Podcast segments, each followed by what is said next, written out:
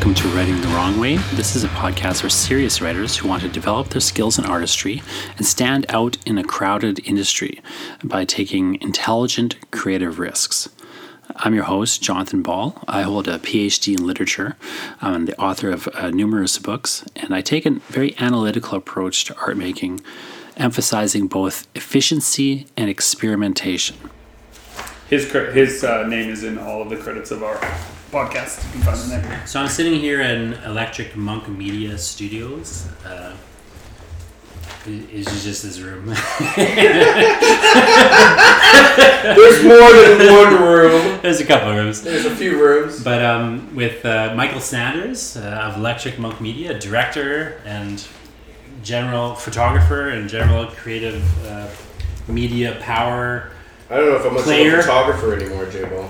He has some pretty Untrue. good. Mike, Mike did my um, uh, author photos that I post everywhere. Uh, Gregory Kamichik, uh, writer, illustrator, and Ne'er do well. near do well. Also, I believe a media company now. I'm technically a media company, although I don't do anything. I, I, I but I do have a business name, Martian, Martian Embassy anything. Media. Here's is you business doing name. something. Is it incorporated? Yeah. Well, it's, it's a doing business as my business name is So it's not Jonathan Ball. So you have a number company. I know, like I, I have a business number of John. It's not Yeah. incorporated. No, Yeah, yeah. it's just like a Sole proprietorship. Sole proprietorship. Business number. Doing business as Jonathan Ball. doing business. I'm, I'm Jonathan Ball is the business Yeah. name. Yeah. Yeah. Doing business as Martian Embassy Media. Uh, and Jesse Hamill, who's probably also a media company. Everybody's a media company. It costs you 20 bucks. Jesse Hamill, uh, uh, muse. What do you call, call yourself? Musician, sound recordist? Uh, I would say uh, composer and sound designer. Um, I also do motion graphics and animation stuff, but uh, in terms of the projects I've done with these guys, I've been a composer and sound designer. Nice. And uh, yeah, we and a just perpetrator of internet hemophilia. I would say. And Mike, uh, Mike and Greg uh, and Jesse have worked on this movie, uh, which we just watched called uh, Love Song, which you know the sh- short film that they're going to be releasing whenever I guess they release it. And Mike had asked me to come over uh, with him and watch the cut and give some feedback on it. And then I thought, well, why not uh, piggyback onto this feedback train? Uh, me getting feedback on a short film script of my own, uh, which I'm you know looking to Mike to maybe direct.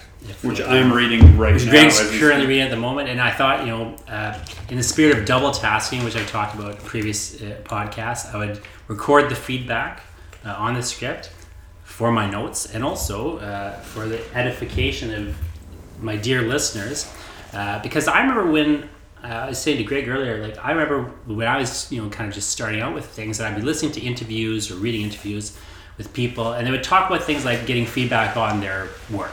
It's like, oh, I would get, I got feedback on work from this person and that person, but they would never get into like what that was and what it entailed. Um, so we just gave feedback t- uh, on Love Song, and one of the things that I noticed there, which I always notice whenever, you know, quote unquote pros or giving feedback to one another, it's almost always like formal concerns. Like you'll get into thematic ideas a, a little bit, you know, when we did at that point, but it's often always like things like, oh, I wish that was a little faster. I wish that was a little slower. Could you take that thing out? You know, that shot would be nice to match with this shot. Like it's often these very formal technical things.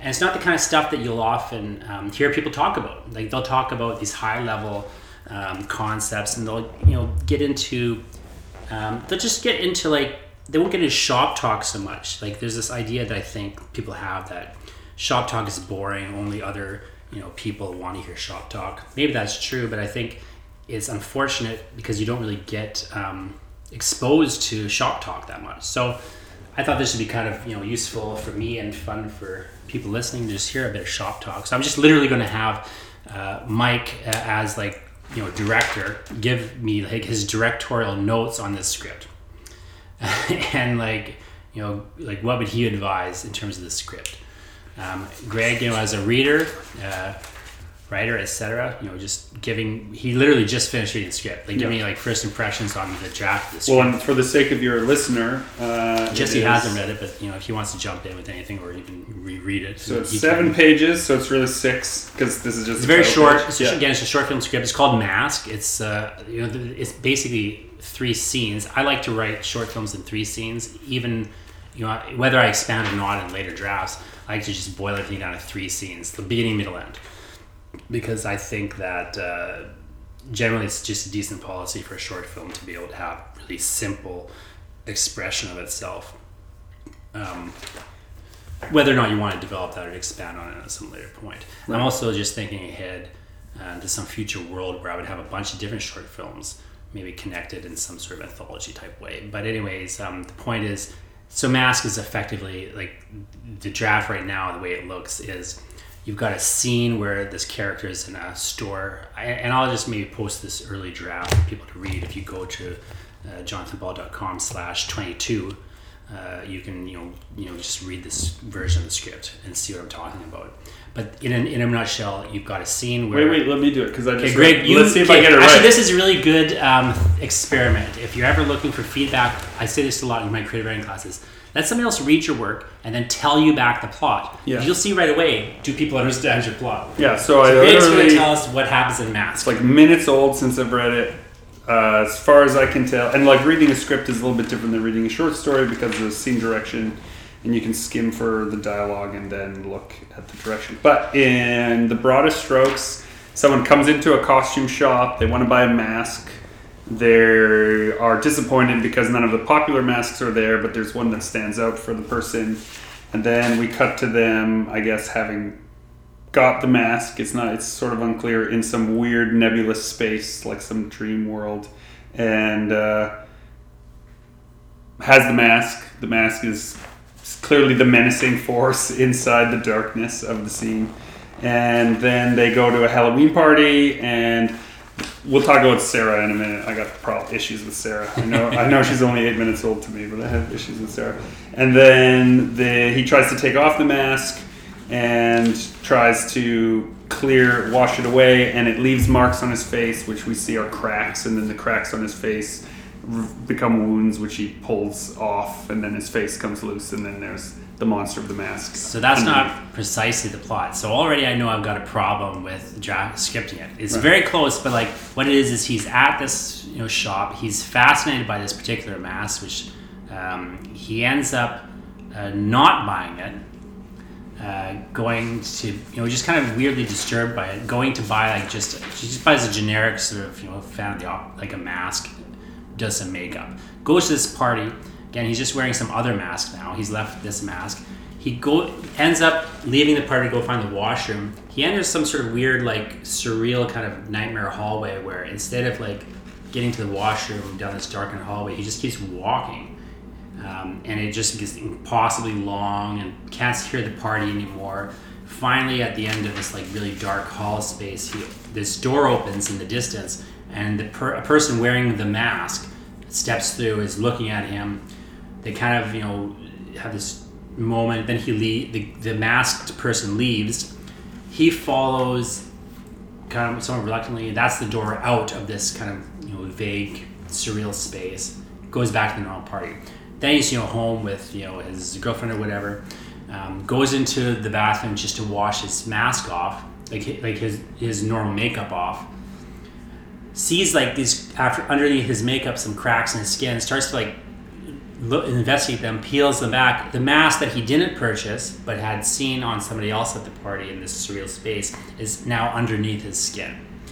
Um, so uh, that's sort of the basic thing. Now, Greg, one thing Greg's going to get to here is that I've got this uh, like you've got basically two, two characters.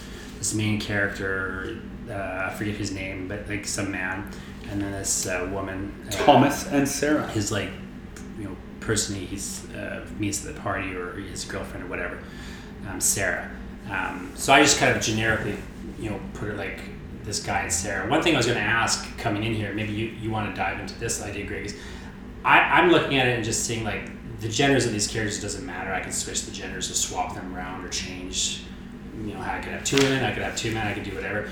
I, I can't decide if they're. I just put like placeholder genders in. I don't feel the gender is significant in terms of it could be easily changed.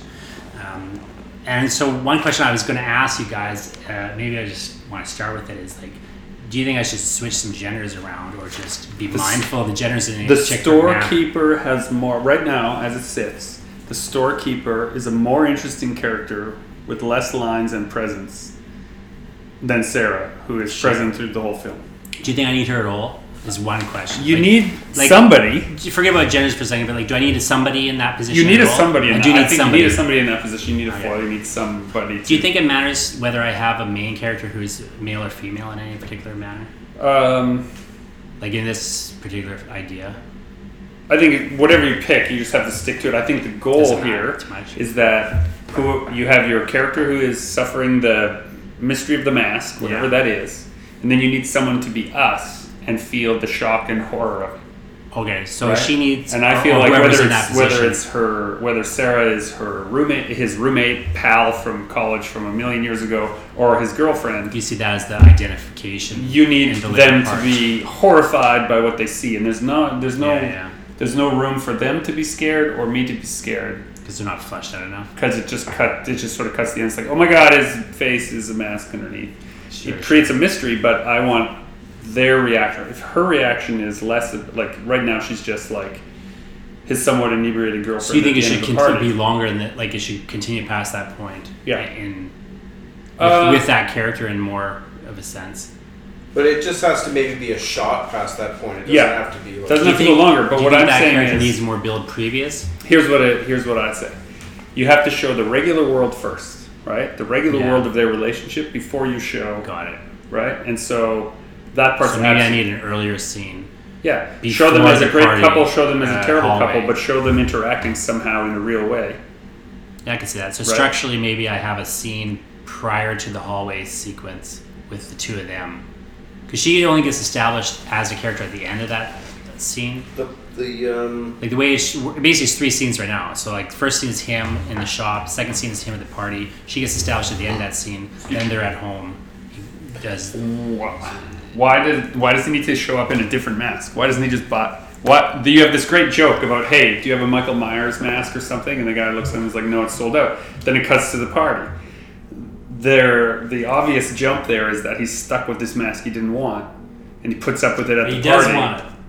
Right? He wants it, but he wants to be popular, right? Well, he wants the popular mask. He's stuck with the mask he actually liked. He puts Well, it guess that's a on. It would be startling. It would be a little more interesting. Then he goes into Isn't the it more dark corridor. though if he like is if he didn't doesn't think he has the mask? No, you don't have enough time. You think so? No, it's just confusing instead Yeah, of being confusing. like it would be uh, more terrifying if he kept saying no to the mask and it was all like he'd gone. If you had three scenes where he went to mask stores and he kept trying to buy Michael Myers masks, and when he opens the package, it's always this fucking mask, right? Then you'd have some weird. You could build up some suspense, but right now it just becomes confusing that he shows up at the party in a Phantom of the Opera mask after asking for a Michael Myers mask, and then underneath that mask, too much. and then who's the guy who shows up at the party with the mask on? Right? But it's not an interesting enough mystery to me. Oh, now, yeah, keep in mind, dear listener, What do so I'm think? only 10 minutes old What do you into think, this. Mr. Like, Sanders? Well, had I- more Mike time has to uh, had it for longer. And I think there's that more to say. there's three scenes, but I think that, and that's good. You said before you think probably. I think it should be three scenes. sequences. I think Yeah. that it should. I think that you. I think it's too thin. I think that there could be more. I want to know more about the guy, and I think that you can. I think So- you need to bring some character development in for her as well earlier. So, What do you want to know about the two of them? Um, I Like, think just I would just reiterate what Greg said. I think I just I want more of a sense of their normal life, and then I think it needs. That's just going to set you up to for a much stronger juxtaposition at the end. Yeah. the arrival of the supernatural And I think the mask. middle- you think he's delayed more and I think the the build the, the normal world more? the store scene is great, Mhm. and the scene in the apartment at the end is great. Mhm. The party scene in the middle is the weakest. Sure. And it's also going to be the it's it's not like visually is um, is not very interesting. So like 200 meters from my house is a ma- is a store that sells Halloween masks, and Yeah, so yeah, in so my mind, I immediately place. Set it that place. in that. Yeah. So there's a sort of front and back area. There's like a room outside. I want to see this open. Fits me rewriting it, Sarah and Thomas are having a interplay that establishes them as characters and fleshes them both out a little bit in the store where they're Sure. looking for masks. She's telling they have a little exchange about what a mask is for. Right? He's like, "Oh, I want this kind." She's like, "No, we're going to Halloween party. You know, you, you still Yeah, got to be yeah, able to yeah. breathe. You need to like." She could talk about the practicality of a mask for a party, and he could talk about the Whatever- practicality whatever a mask for having an impact. Like it'd be a cool costume, and people will look at him. Yeah, and or even just like he doesn't want to go to the party. Yeah, right. does, Yeah, right? whatever. Like, yeah. Whatever Why do I even have to go to this? though. yeah, yeah, yeah. In fact, he could say, "I have a great idea." This- How about how about Bill goes to the party, but I'll buy this mask so no one will know the difference. You won't know who's there, That's right? And then they laugh and they have a little thing, and then he Yeah, goes yeah. to the front and has the whole thing with the storekeeper, right? Sure. Do you think uh, they should buy this mask? Like you, you were saying, have him buy this mask, as opposed to the mask just chooses him against his will. It's all. Yeah. I'll, I'll say I think. What do you think, Mike? I think that the hallway is a cheat. Yeah. I think it's a it's an easy way to not So have to explain. I think that the whole just just just just the scene in the hall, just the weird hallway, is a cheat to not have to explain the mask. But I think you're cheating yourself out of an opportunity to really drive that drive Thomas into the concrete a little bit in that middle bit. Like that middle scene should be things getting horribly worse for him. And instead Sure. it's a little bit buying ambiguous. mask? Do you think like you Or even Like, like, let's- even like let's say have to drink Here's let's say let's say, let's say this okay let's say that he that that he sees the mask right but he doesn't buy that mask he Okay. buys a different mask and his girlfriend buys the mask that she wants right and they go to the party and he's in this shitty Phantom of the Opera mask and it starts itching underneath the mask and he's just Hmm. like had enough and he's sitting there and he's just scratching away and then he goes to the bathroom and he looks in the mirror and he's wearing the mask that he originally saw in the in the Okay. Hmm. and he's trying to then he like takes that mask off and he looks at himself in the mirror and he puts it on and then he pulls the mask off and he looks at it and it's the Phantom of the Opera mask and he puts it back on he looks in the mirror and it's the mask from the store. See, I would go totally you know and then he's going and, and he starts to deteriorate over the course of that of that then you can have a sequence in the middle where he starts off thinking he knows what's going on and at the end of it has no fucking idea what's going on and then just and then gets about up back in the apartment and Sarah gets him home and he pulls his face off So you Okay, want here's a my to- you want a Hold on. totally different middle. in I other want a words. different yeah, and I want to, I and think I you want a different better- beginning. So I want them to Yeah, yeah. See, I like show their up, beginning. have an exchange. But I don't know whether whether him or not, say, "I'm thinking about this one. I like it, but you know, I should probably go with the more popular one." And her say, "Get whatever mask you want." Right? Yeah. And then has the exchange with the guy. Ask for the Michael Myers mask in the end, and him say, "No, it's sold out." Then we cut to him at the party wearing the mask he wanted. Right? A couple of people are like, "Who are you supposed to be?" Right? They have that exchange that people always have at Halloween parties. That if they dress up that's something cool and original, everyone's always like, "What are you?" And then he's eating nachos or he's having a drink or whatever, and he's like, "Man, this mask is hard to take off." Right? He's trying to flip it up so that he can take a drink. He says some line that establishes this foreshadowing moment. He goes to the bathroom with the mask on. He takes it off, and we, the viewer, see, but he doesn't notice that it's leaving impressions on him. Right?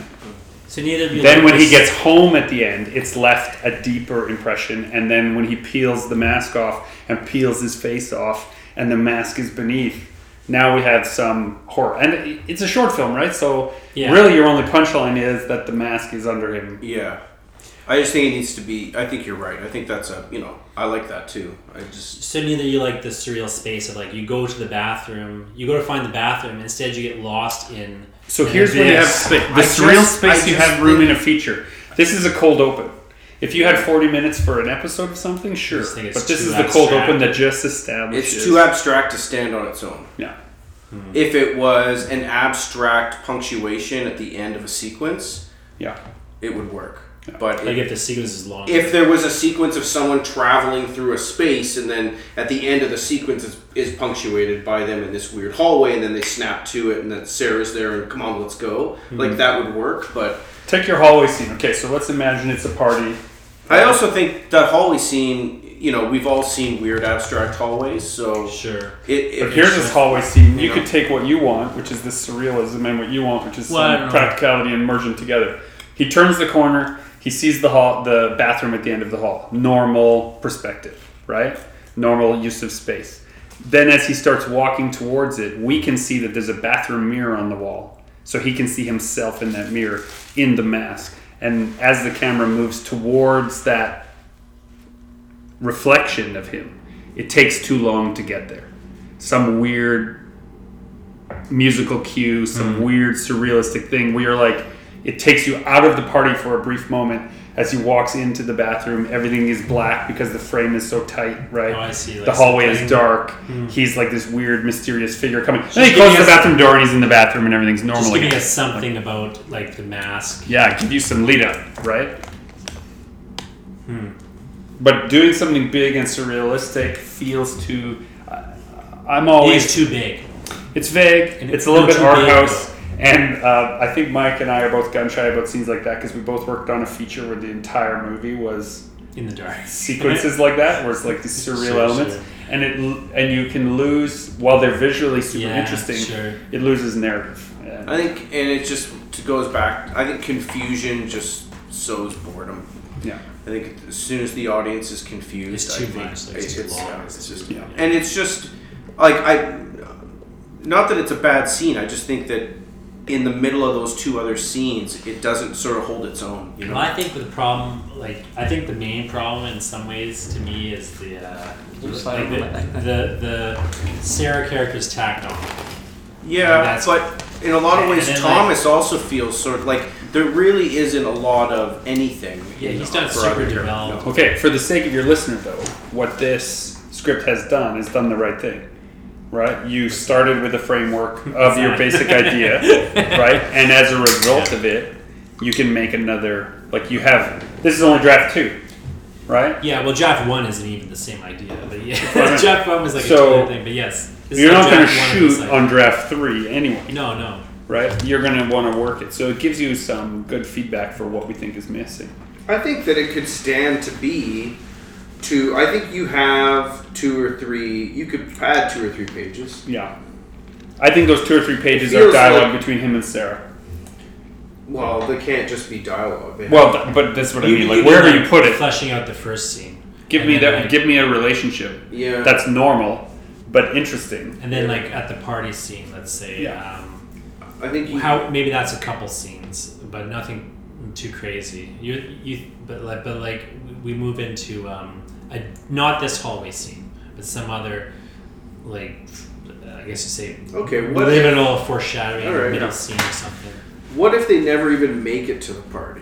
Yeah, they don't have to be at this party, but like You know, I'm maybe think, they like, get what's the dressed in scene? their. You know, and I think you need here's- to. You here's need to carry that mask theme into their relationship somehow. There needs to be another representation of that. Well, well, the structural problem to me is you've got a mask outside of him uh, on this, you know, that Mhm. he, he doesn't have. Let's say that's the first scene. He doesn't have that. He, encounters the mask, but the mask isn't on him yet. The final scene is he is the mask. It's underneath his skin. Uh, so in the middle, you need structurally a scene where he's again having a more thorough encounter with this mask. Mhm. You may be right that he should be wearing a mask. Like that might be the more obvious middle. And thematically, sequence. where is the what is this thematic space that the mask fulfills? This is what I'd be asking myself. If Why at the the beginning of mask the right? story a hole is presented, that at the end of the story the mask has filled, well, then we have a reason to be on I this think journey. right. The relationship, in some ways, maybe is more the key. Because the question, in some ways, is like, why does he? Why does he need the mask? Mhm. Is sort of the, you know, the- what let's call it the philosophical question, Yeah. in a manner of speaking. Um, so yeah, I need something in the middle. It doesn't have to be them encountering this part. It has to be some sort of like thing where wearing the mask is a th- is is a is disturbing to him, but he enjoys it and then he throws away the mask by the end of that scene. So something, so he's wearing the mask. He has to. There's something that the mask gives him that he intellectually does not want, but instinctively wants, and then he gets rid of the mask. But then now it's too late. He's the mask.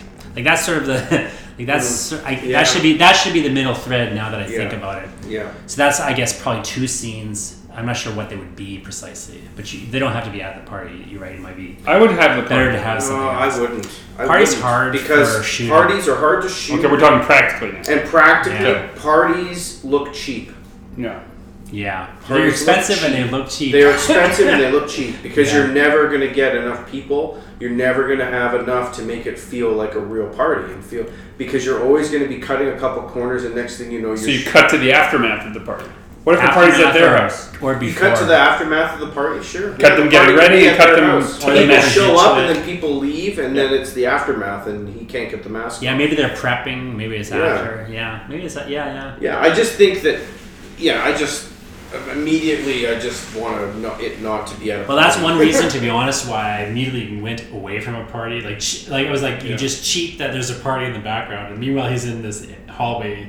You But- just need a hallway set now. But Greg's right. I mean, Like, you don't even right, need to have you're the right. party. You just show the aftermath of the party. It's, it's easy to make a place look like it had a party in it. Yeah. Yeah, you're right. Like they had a party. Now is the aftermath, Yeah. Uh, etc. Extras are you just Yeah, you don't want to. you write them out. Yeah, as much as possible because you can't afford.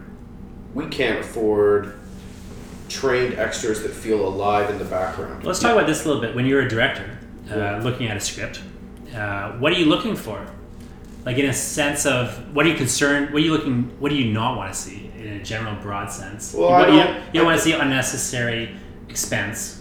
One, things that are too Yeah, difficult that's for as no a dir- reason. yeah, but from a yeah. But you guys did a really complicated in that sh- sh- scene, show film we just watched. You Yeah. did some really complicated stuff that was hard to do. There was simpler ways of doing it, but you know it worked for you. Like this, what you want, it's what you needed. It's different though if it's not necessarily worth it. I think it's one thing to have controlled complications, Yeah. and as opposed to complications that are out of your control, right? So when you're looking though, like for an idea, Yeah. generically, uh, Yeah. uh, what are things you look for? Like if you were try, you're thinking like I want to shoot that or I want to script it with that. Like what are you looking for as a director? Um, is it just a really personal like I like these things? Like Greg is always into. You always talk on your podcast, Greg, about how Justin likes big things beside little things. Oh, that's his art composition. It's always big versus small. Yeah. But like, if but I'm reading something, I think thematically people have obsessions. Like your obsession, eh, which is kind of my obsession too. Like we both have the kind of thematic obsession with the universe is not what it seemed to be.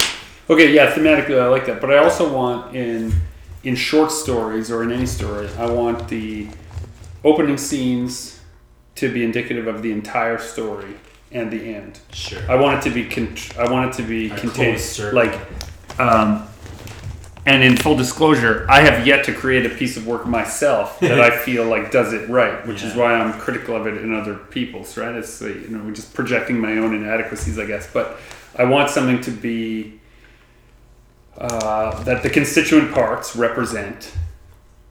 You the want whole that thing. synecdoche in the I, start. I want it. I want it there, and uh, so that's what I feel like. If I was going to rewrite this, if someone was like, "Hey, we're, we're shooting this in Yeah. three days, rewrite it," the opening scene I would put in I like your idea for the opening scene. some gap Yeah. that is filled by the mask. There's no reason, You're right. It, the mask should be filling the space. you know. And I'm a I'm a student of mythology. I love mythology and big Joseph Campbell fan. Anyone who knows me knows that. But this is the story of the discovery of a magical object. yeah. right?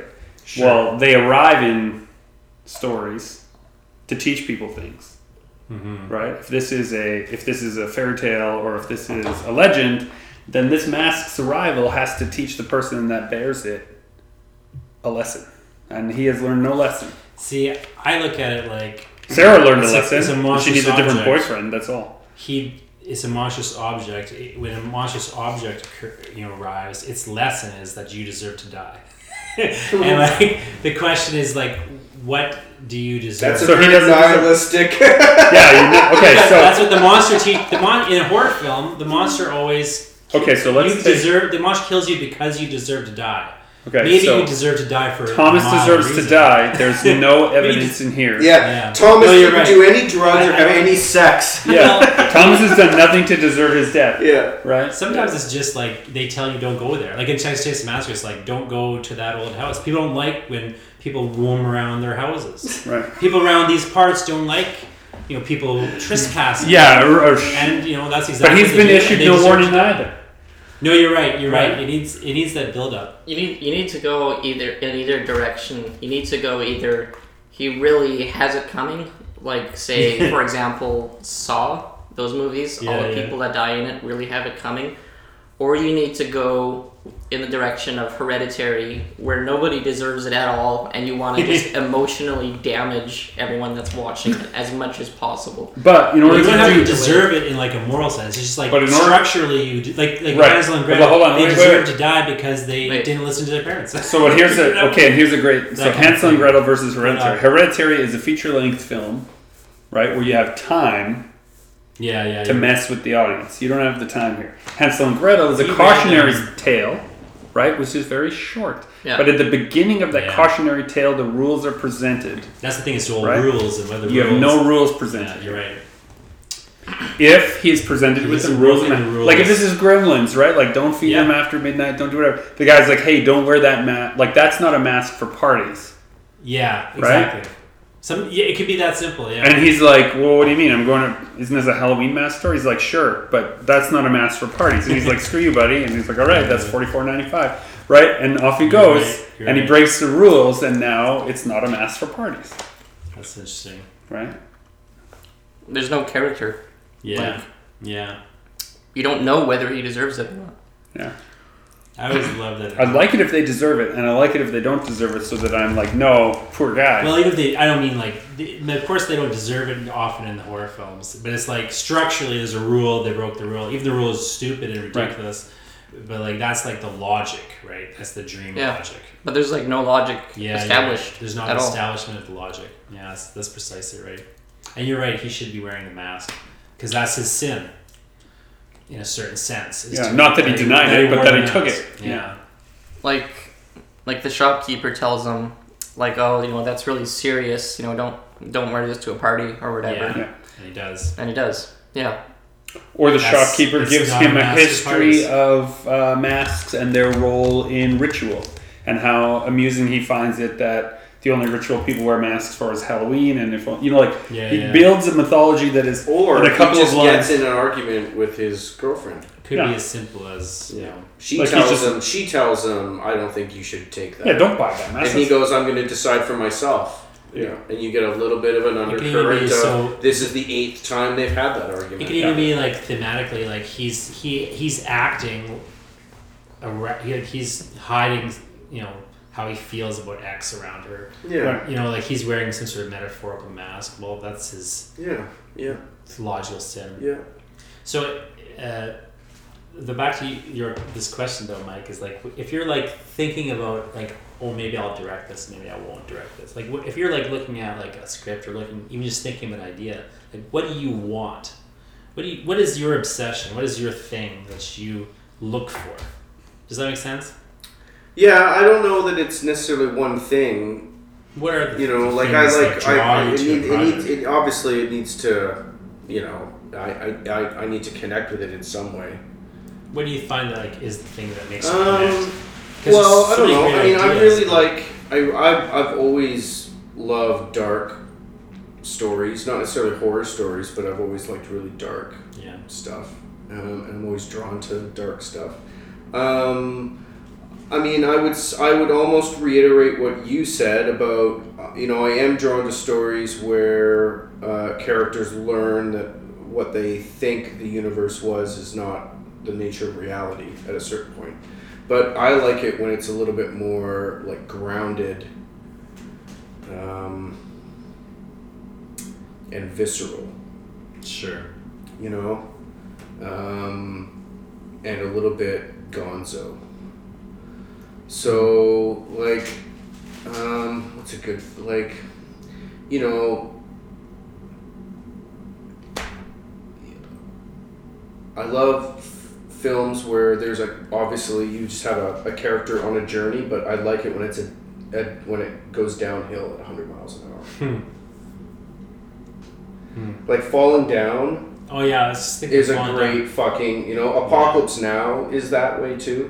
Hmm. Not as maybe dramatic from The the, story of beginning its filming is even more. but worse. you know yeah but that, but yeah. just but you know you just especially the the redux because it ends just so like it's just over um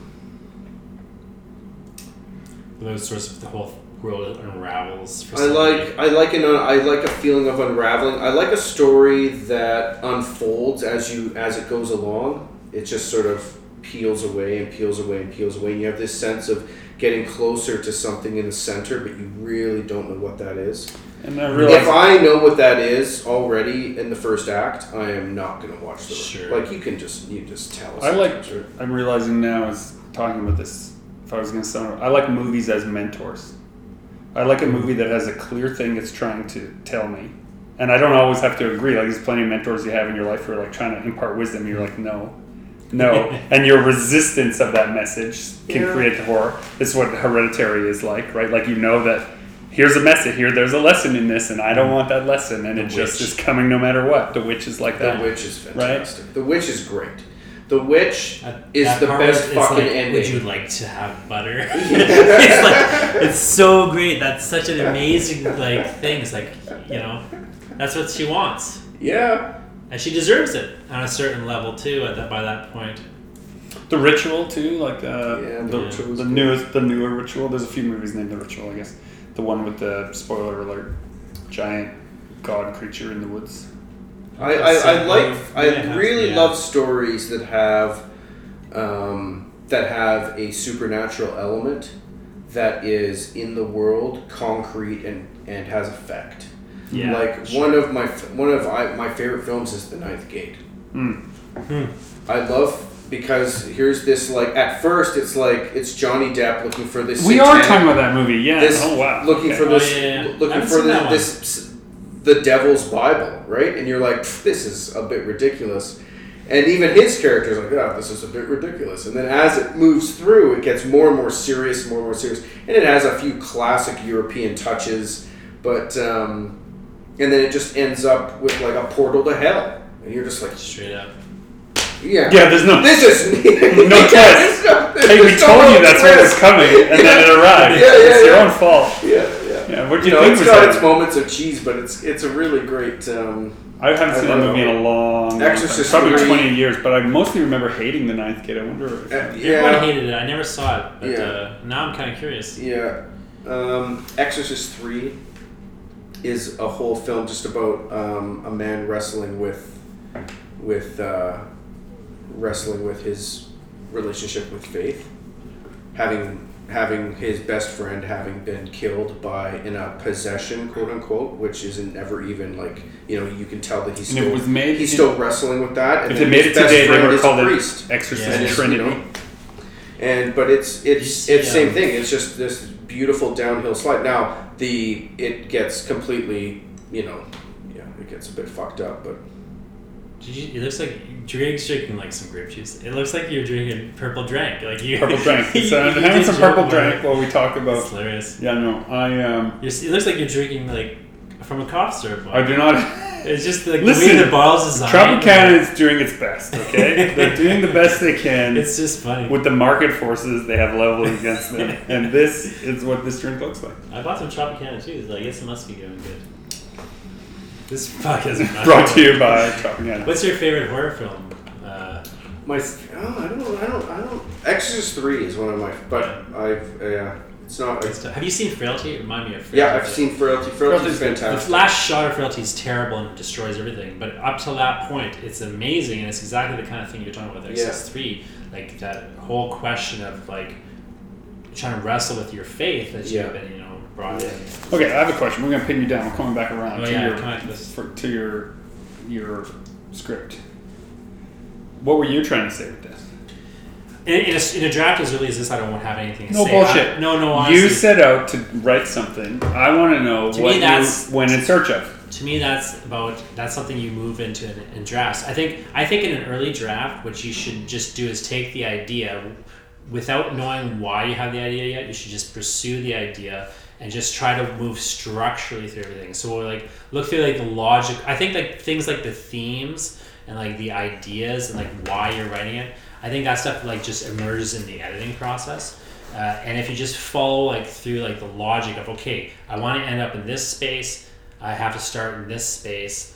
What is the middle position? Like I think if you just look through like the structure of it, everything else will. So like what, where I screwed up structurally, I can look at now and think, you're right. Like he, I screwed up structurally. He should have been wearing the mask. It like if the mask is outside of him and then the end is inside of him, well, it has to be on top of his face in the middle position. Yeah. Like that's to me, those are the things I'm looking for in the draft. Right. And then everything else will emerge out of those structural decisions, in my view. Like I'm a formalist in a lot of respects, so I think that if you just get the formal aspects, if you focus on like the formal uh, aspects of like, okay, you're going to end up in a blue place. Well, you got to start in a but I'm starting in a red space. You know, what's in between those two? Like to me, like that's the sort of way I'm moving. And I think about like layering ideas into it in edits because I think if you if you start with ideas, I think you're going to end up in a dangerous spot of just trying to say what you mean. Hmm. And that's not what I'm. In. I'm interested in the visceral thing that Mike's talking about. Like I want to be visceral and to like have a Yeah. emotional core. And I don't think you can intellectualize that too much in an early draft. I think later you can intellectualize it. Does that make sense? So like I don't have a thing. Same other- thing happens when we're like when we're like when we're editing, but- the, the film starts taking on themes and meanings that were never there. Yeah, you have if this then Yeah, that yeah, moments, this, right? this, this Yeah. sort of answer to your question though is like the fit in like the one thing I really did want to get at was like the the, the idea of like which is an idea I'm drawn to a lot which is which is what if a person realizes that they're somebody other than who they think they are Mm-hmm. and, you know which is kind of related to that I, I think like the basic move in horror is you fig- realize the characters realize that the world is not what they thought it See, was so here's my here's some of my process. What What, I would do is I would take that statement, right? yeah What if someone isn't, or what if someone were to realize that they aren't who they think they are? And you put that line in the mouth of one of your characters in the opening scenes. You have the character express the theme, and then as Yeah. soon as they do, you'll either love it or hate it. You'll be like, God, this is Well, garbage. a and if the character can't say it and you like it in the story, then it'll have your story isn't going to work out. That's a classic horror story thing too. Like almost always in horror stories, somebody expresses the theme by praising the monster Right. in the early scenes. Like they Right. praise the monster in some form. Somebody says something about like how masks traditionally, as you say, like Yeah. you know, bring out who a person really is inside. Yeah. I don't think I, I don't like to do that a lot, but I think sometimes it does. I don't think know if I would do it here, but I agree with you in the sense that like it could be. But then you have to ask yourself practically what is the purpose of your short film? If the purpose of your short film is to demonstrate to other filmmakers and to producers and to networks that you can produce films Yeah. that people would watch and understand, you have to use the languages in which those audiences are used to consuming in order to. Yes, you can make experimental films, and you have. Right? Well, it, it doesn't. But like you say, like it doesn't have to be. It doesn't have to be like heavy-handed and obvious necessarily. Right. But I think you you do have like some sort of thematic statement at some point. Yeah. Again, I would just do. I just do that. In, but like early draft, I guess I wouldn't have it something like that. Yeah, it, it doesn't have to be dialogue though. no, it doesn't No. have to be dialogue. It could just be a visual image. Yeah. You often will see that actually. It, it's stronger in film if it's if it's Yeah. not dialogue. If it's a if it's an action or a movement. Then But you're right. Like that's what I have to do in editing. Is get Yeah. what Greg is saying is like get to like the heart of like what's the real uh, thematic core here, and f- just sync everything up to that. Like, And I've now been I can see, watching- like my pet, my pet of the hallway is not working with that. Yeah. you guys The left turn out of this conversation is that I've been watching uh, against my better judgment. I put it on mostly to make fun of it. I thought is what I would be doing. I put on Titans, like the new DC. Yeah, I watched the first episode the other day. Right, First, the first first, two episode. episodes. Way better and darker than I expected. But here's what I will say about that because we're talking about exposition. hmm The exp- the one thing that they're doing right in that show is none of the exposition is happening in dialogue. All of the ex- exposition of oh they have superpowers, oh they're vigilante, oh they're a master of kung fu, oh, whatever the thing is that they need to tell the audience. No one ever states it. We see it. Yeah. That's a lot easier to do in a superhero show where But it is know. definitely rare.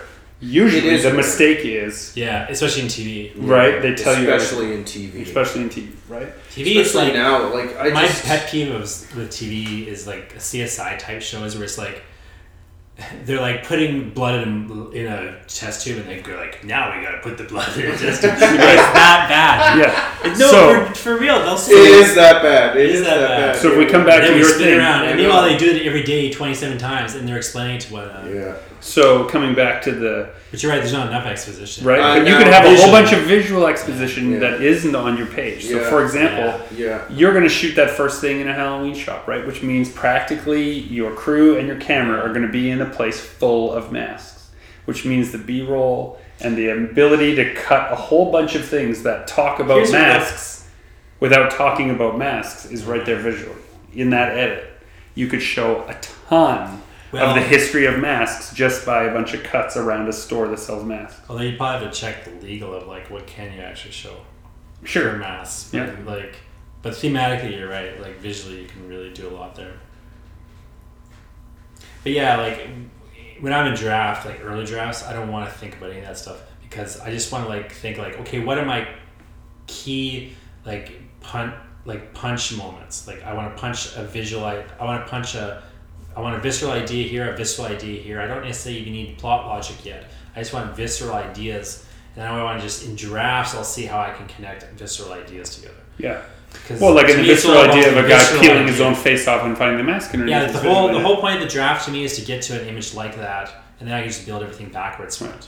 But like you mentioned Michael Myers twice in the first I- I- part. that's gonna have to come out though. but you could leave it in and No, you you, could have can you can You mention. can talk about it. I Look you at- can't show Michael Myers' mask though. I'm sure. Uh, but- Oh, I I'd bet have you can. have to double Listen, listen, listen, listen. You could have them talk about Michael Myers' mask. You could No, have the little. You could have them talk about William Shatner because Michael Myers' mask is actually William Yeah, Shatner's face Shatner's painted face. white, Which is hilarious. right? Yeah. And so, like, you could have this interplay between Sarah and Thomas talking about, like, well, you know, the, I always thought the Michael Myers mask was super scary. And he's like, well, did you know that's just William Shatner's face painted white? You know, maybe we all have a mask under, you know, like, Yeah. you have that way in. I was with you thing. up until your last. Right? It's a terrible line, But, but, right? but you know what though? That's actually a good thing to do in these drafts is write terrible lines. Yeah, it is. I always teach when I teach creative writing Yeah. and dialogue. I, I say like first write a dialogue scene with no subtext. Just everyone saying all the things that they think and all the Yeah. shitty, horrible lines. Then you go back and you rewrite those lines so they're full of subtext and they're not shitty. Right. But if you get the the beat structure, Yeah. like if you just put this you know, the shitty bad lines, but you get the beat structure, like how that conversation goes. Yeah. Well, then you can even replace the lines with an image. Mm-hmm. But you know you've got the beat structure in place. So, like in the, in the early drafts, to me, it's it's it's mostly about like just getting structure figured out. Hmm. So I would even, I would even write a shitty line like that's right on the nose like that. Like like even just like as I say like a real expression of the like like thematic statement. Like well you know we all have masks on the inside or Yeah, something right. like what you know Yeah, we all wear nonsense, yeah. masks Yeah. you know but um, but like later drafts you just take that out and replace it with something. Yeah. It doesn't take much to make someone scared. Right? Yeah yeah. Yeah. Well, like the in the what we just watched, the two lines that I cut out at the end. Yeah. Are But you need those lines in draft. You, You need, need- sometimes we- we sometimes have those those lines lines to to get them. them. Yeah, sometimes need you even need to shoot them because you need the structure of it, Yeah, and then you know in editing maybe you figure out what you can lose in the but it's darker without them. Like that was what was surprising when we were working on it. And, I find usually that the more you pull, you strip it down yeah, and like just leave like the tip of icebergs, like Yeah. the more dark it is. yeah, But if you start in that place where you're too minimal, it's you won't have editing choices. Like it's Yeah. weird. yeah. It's weird because you got to show the stuff you're going to cut. Well, so you got to even script a bunch of things you might even be thinking you might. Well, and performance even informs that so whole much. yeah, like there's there's never probably a minute or more cut out of it. You know. Hmm. It's fun, you know. Like the first, like the earliest, the earliest films that I can remember watching are like Bela Lugosi, Dracula, and like the original Wolfman and the original Universal monster movies. Like, and I Oh, would yeah, been, I would have been super super young, and I love those films. But they do everything that we were just talking about. Like they. They, Yeah. they there's too much friggin' exposition. There's too Yeah. much, you know. Except Didn't you know in that dark house on the hill, a Yeah. man once murdered his wife? except Frankenstein. Yeah. Frankenstein's Frankenstein is very subtle still. It's still got some really nice moments in it, especially this, Where especially the, Bride. he throws the girl in the water is still Yeah. a great Yeah. moment of Frankenstein. Because it's just all visual of like. But the oh, book's very she's visual. pretty. She's throwing the flowers in the water. They're Yeah. pretty. You throw pretty things in the water. Like Yeah. it's such a. It doesn't spell any of it out, but it's No. like, it's so such a beautiful like sequence. I think they cut it out of a lot of versions because that was considered one of the most frightening scenes, and I think it was banned. Most audiences I don't, want to watch a child die. That's just, Yeah. and Speaking I of cannot blame. As a, uh, as you ever a seen Don't parent, Look Now? I can no. Don't look now is brilliant. Don't Look Now is fucking awesome. You gotta see Don't Look. And Nicolas Roeg just passed away Oh really? a couple Yeah. last last week. Yeah. Yikes. Why is there a lot of With, uh, kids dying on this film? Well, No, Don't Look really Now is about it. parents that lose their lose their daughter. That happens really like in the first It's, the, few it's, it's shots. the first. It's the first fucking and the whole, scene. and, but then the rest of the movie, the guy keeps thinking he sees her, yeah. and then it just builds to an amazing conclusion. Yeah. Yeah. Well, thanks. Thi- this is super helpful, guys. This really, thanks very much. Oh, it was a pleasure to criticize your writing. it's always good to get criticism, and uh, you It know, is. you just have to kind of figure out. One, you want to be asking people who can give you good criticism, but even bad criticism, like even even if, like like I say, you just get somebody to read something and repeat it back to you.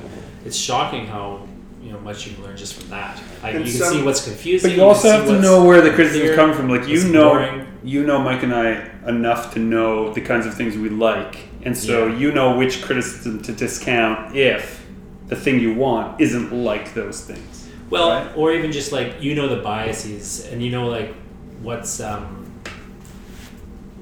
like I don't know like I know Greg for example is always gonna talk about the fucking Hero's Journey which I hate and Yeah, me and Dave Annandale agree that Hero's Journey is the worst boring shit on earth but you're correct about there's a lot of aspects of it that really are useful still to Yeah, the same way that writing your first draft and putting everything shitty in it. Use Yeah. the hero's journey because then you put all the stuff that is unnecessary yeah you start stripping it and then you out strip it up, right? It just gives you a good starting place. And all it really is is a shared vocabulary. If you tell people I'm using this, and then they look at it and say, if this, why that? But I know like Greg's a good person to ask about things like like um, like he'll tell you right away like oh is there a thing that is clearly um, missing in terms of syncing the front and the back Yeah, because I know that's like your sort of callbacks. You want that- I'm big want on the that- echo. Yeah, I'm big on the echo. that echoing yeah, Yeah. You, you like that kind of echoing structure Yeah. I like it too um, I just like it a little messier than you like it sometimes Yeah.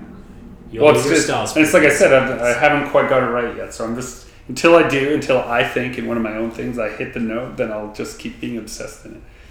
I like Mike's an interesting guy to get feedback from just in terms of the. I don't have a super strong visual sense, like the way like of course you know a director slash photographer might. Well, and you also, Mike also edits other people's shooting and edits his own shooting, and then comes up with the shots ahead of time, and then changes his mind when he gets on. So it's like, yeah, I Jesse, what do, you, what do you look at when you're like composing? So you're often looking at a completed project, I guess. Uh, Jesse did all the music for Love Song without having seen anything. You haven't you haven't seen it? Well, I did most of most of what you're hearing. I did actually without seeing anything Wow. because initially it was going to be a 48 hour film thing, and preemptively, what I did is I just I skimmed through the script, and So you Michael- did it based, on the script. You did based on the sounds. script and based on what Michael told me, I just made a bunch of stems that kind of fit the tone that I thought fit the tone, and I just sent them to him. Like it's just kind of instinctual. So when you're looking at what are you like looking for when you're like coming looking at a script though? Like what are you dr- draw looking for or trying to find in terms of figuring out where a sound or visual? I, one, you're looking for Foley's things like things you have to replicate sounds. I assume. Yeah, there's the practical foley stuff, and then I also just think about what the tone of a scene is emotionally and texturally, like what you're seeing, what you're feeling, and it's just kind of it's just kind of instinct. Like, I mean, movie soundtracks were always kind of my favorite thing, so I guess like hmm. it's just kind of an instinct. Like looking at the script for Love Song, I knew I needed I knew I needed some really pretty kind of underwater sounding strings and I knew I needed some intense like low end for when something fucked up is happening that can kind of build up. Like I don't know, it's just it's just hmm. kind of instinct. I don't really have a It's like getting the tone process. or the atmosphere, like Yeah. trying to sync tone and atmosphere. And yeah, then that's the- the other thing. I I always am like looking for tone and atmosphere. To me, tone and atmosphere are the most important thing, and everything else, and and like the structure is the most important thing, and everything else is like important, but it's fundamentally less significant, especially in horror, which I feel is so much about atmosphere. Well, half of that short was shot outside of the day we shot because we had no atmosphere. Like we had the scenes, but all those exterior, mo- all the exterior shots, all that stuff was shot a month later. Oh, really? Because when I got it all in the edit suite, not active. it was obvious that we needed. We were just we were basically. shooting so fast. We didn't get enough. Uh, we didn't get enough coverage of the places we were. Hmm. So luckily enough, I we just Went back to the same we still had access. So I, I just went back and shot over two other weekends, and shot all that stuff. But um, yeah, tone is everything. I really think in Everything. movie is like because it's what defines it's it's the single most defining piece and if you have two disparate tones in the same piece that feels off like you can have you can have something that that that you, you can have a story that carries maybe two complementary tones and they don't even have to be necessarily that similar but sure.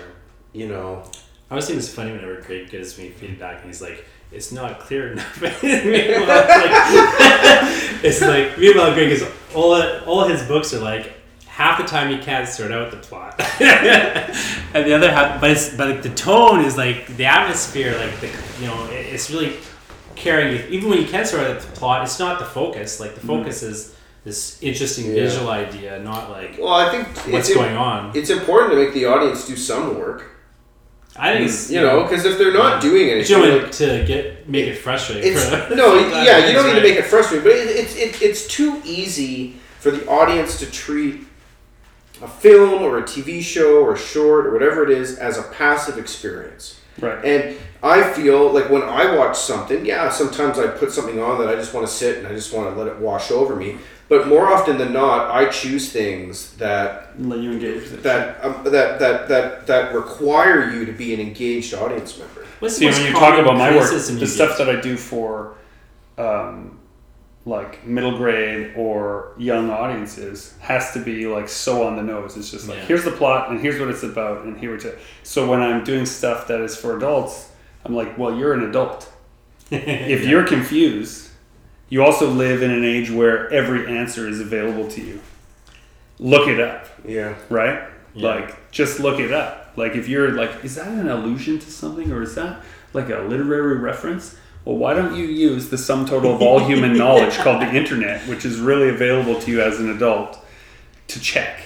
That's right? one of the things I like about your stuff. Is like I, I sometimes will have people like if I sign your work, some of the students will be like, "Well, I didn't realize someone happened to it." Like, who cares? Yeah. Who cares if you understood what happened? Like, one, you can just read it again and think about it. Yeah, The second time, and it's, it's almost always super clear the second time you read Yeah. your, your stuff. The- If, if it's if it's not clear the first time, and like, I think to me, it's like not the significant, interesting thing. Like your plots are actually pretty good, interesting plots, but like when they don't quite clearly come through, I don't feel it matters. Right. Like you gave me an early draft infinitum to look at one Right, yeah. and I remember giving you feedback on that. And like I was, my feedback, if I remember right, was like there's a couple of places where I was like, you could try to like clarify what's going on here, um, but like fundamentally, it was kind of the confusion sort of worked thematically in that because See- it's a time travel. See, but graphics. Now we're talking about medium. So graphic novel is a different medium. If if it gets if there's a hard part at page eighty of a hundred and twenty page graphic novel, probably people will push on to finish and Yeah. leave a little bit of confusion in that spot. And then if they get to the end and it's revealed, oh, I get it now. You Right? can get away with more in that sense. In a film, if you disengage, because so many people I treat mean, it as a it- passive, but hold on, Yeah. so many people treat it as a passive medium. The moment they're confused, they stop paying attention completely. Yeah. Yeah, that's true. Yeah. Right? What's the most common criticism you get? the most common criticism I get is about characters and how they're not fleshed out enough. And frankly, I don't care about characters. They're the least interesting thing to me. Right. So I don't flesh them out that much. Right. And I always have to be cognizant of it when I'm doing later drafts. My early drafts are always. I literally use placeholder. Na- I use the same two names all the time in Yeah. my drafts, and I always change them I later. hate like- character names. See, and the criticisms I get are that the the themes that the um, uh, overall structure of the events are too complicated, right? Like that I could streamline the events of the plot and still keep the visual impact and still keep the character moments intact, and I don't have to make everything. I don't have to have so many twists and turns to keep It's track too of. Moby Dick. You've got, a, Yeah. you've got a good story in there somewhere. Yeah. That's what people say. Right, yeah. So those are, and that's, you know, stuff I'm working on now. I'm keeping that forefront in my mind. Like the Good Boys project I'm working on, I'm just, it's just dirt simple. The visual punches are the emotional things, and I'm just like, the plot is very easy. This group of, this group of characters has to leave this area in a couple of days, and every few pages someone dies. Do you ever read Tristram Shandy? You know what that is? Mm, Lauren, it's one an early novel by No. Laurence Sterne. Tristram Shandy is about a character named Tristram Shandy, who is trying to. He's supposedly writing his own autobiography, and he um, takes like 300 pages to get to his birth. Like he's completely incompetent. it's about writing his own biography, and it's this weird comedy of like this man named. This ridiculous, over bombastic narrator who can't tell his own life story to save his life, and so on. And anyway, it was just published as a serial novel. Uh, you know, so when Sterne is writing it, it's like parts being published, people are criticizing it and reviewing it, and then he's publishing new parts. So at one point, Tristram Shandy actually, like, and he's he, he keeps like digressing from his narrative. So like, there's a black page. At one point, he's talking about like he's sad about Hamlet's death in Shakespeare, and so he like just puts a black page to like mourn Hamlet. There's another page where he just leaves a blank page, like I'm not sure what to put here, so like the audience can imagine what they want. and there's a great moment where like later on he's like saying previous p- versions of this book have been criticized by people. I'm now going to pause the narrative to answer all the criticisms, and he like goes through all the things people have complained about his book and his previous, and he like starts answering the criticisms. And one of them is people say he digresses too much um, and isn't you know telling straightforward events of the plot enough and he says but you know his defense is that what a novel really is is a bunch of digressions digressions are the heart of the novel as a form right. uh, and this is before of course we codified like what novels are in Right. a general sense but but i always felt like that to a certain degree like See, whereas film, I think, doesn't have. Okay, maybe not film. Film is too broad, but like uh, a short film like this, in particular, has no room for digression. No, it's true for sure. But I agree with you in terms of like a graphic novel or novel. Like I like that messiness to a certain degree in the longer forms. Yeah. But you know, it can really. But it is a fine line for for people who are just done. Oh, yeah. Yeah, and I think you have to judge people who are producing work by their body of work, Yeah. right? So, while it is true of me that my adult graphic novels are a little convoluted, um, it isn't fair to say that all my writing is that way because when I write for a different audience, an audience that I don't have such high standards for, right? Like kids need to be Well, Just just like presented Cassie with- and Tonga is very complicated. Um, It's complicated emotionally, but it's Emotion- practically simple, yeah. right? It's a simple story, little adventure. There's a monster. They hit it with a tree. Right? What else do you Gotta hit the monsters of trees. That's the great way to defeat all monsters. Vampires, stake to the heart. Hit a monster with a tree. What's the difference? Speaking of which, should we watch that? Yeah, I'm gonna. Well, thanks for joining us, and uh, just talk to you guys later. Keep writing around.